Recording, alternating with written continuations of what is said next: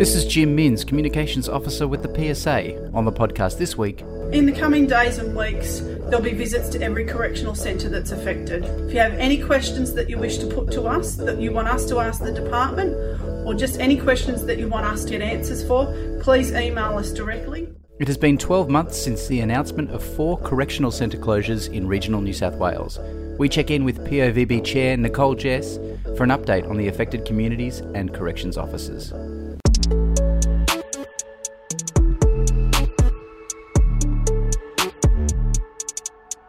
12 months ago on the podcast, we interviewed Nicole Jess on the implications in the regions of the closure of a number of correctional facilities. Here is an excerpt from our podcast episode exactly one year ago this week.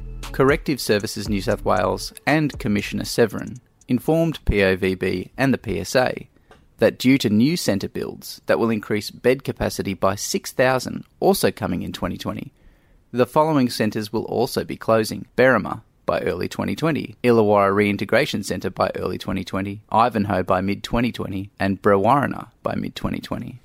For those centres that also have three outs that we're going to have the reduction, rest assured that we have told the department today that we cannot have any reduction in staff.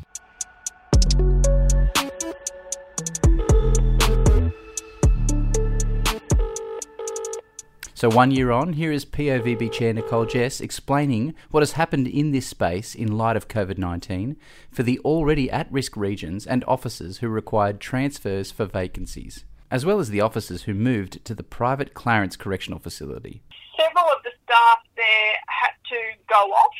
Uh, they had to resign, first of all, and then take three months before they could um, go over to Clarence all the staff. The, Clarence was quite selective of who they took and who they didn't take. Um, we're hoping to do more recruiting up there as far as um, membership to be able to support the staff in the Clarence area because it's considerably different the running of that centre compared to the old centre. In light of the closures, uh, 12 months on, how successful were we in getting people uh, into transferred positions?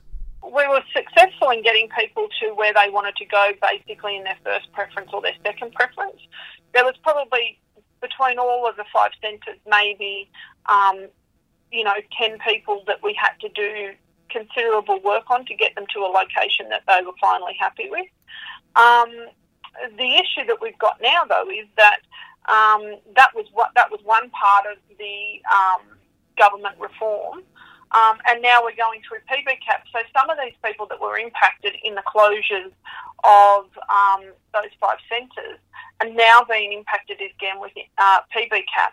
And they're now becoming excess staff in, in some of those locations. So we've had some people that have moved from Berrima, gone to Mary Wade or gone to other centres, and now they're having to relocate again.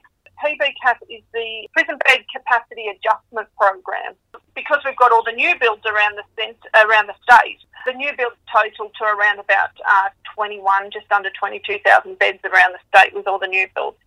Um, because of that, our actual inmate state at present is only 12,000. So the government has said we will only fund you to about 15,000.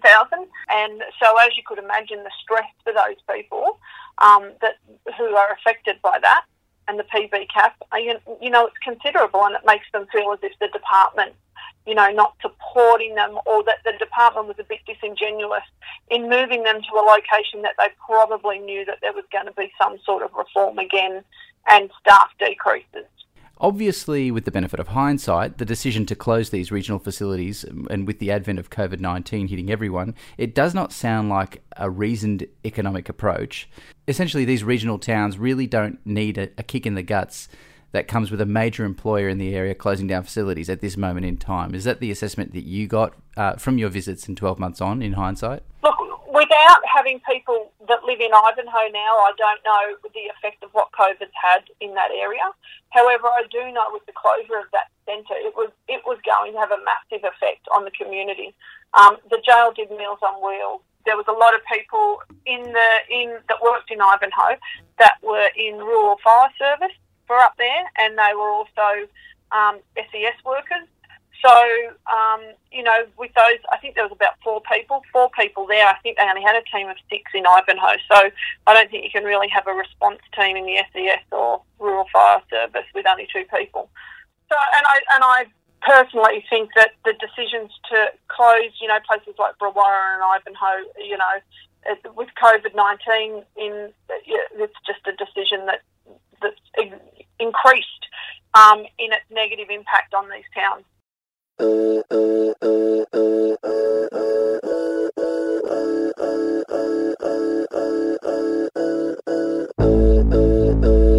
This is a weekly podcast, and you can subscribe to the PSA CPSU podcast on iTunes, Spotify, Google Podcasts, or wherever you get your podcasts. I'm Jim Minns. Thanks again, and you'll hear from us next week.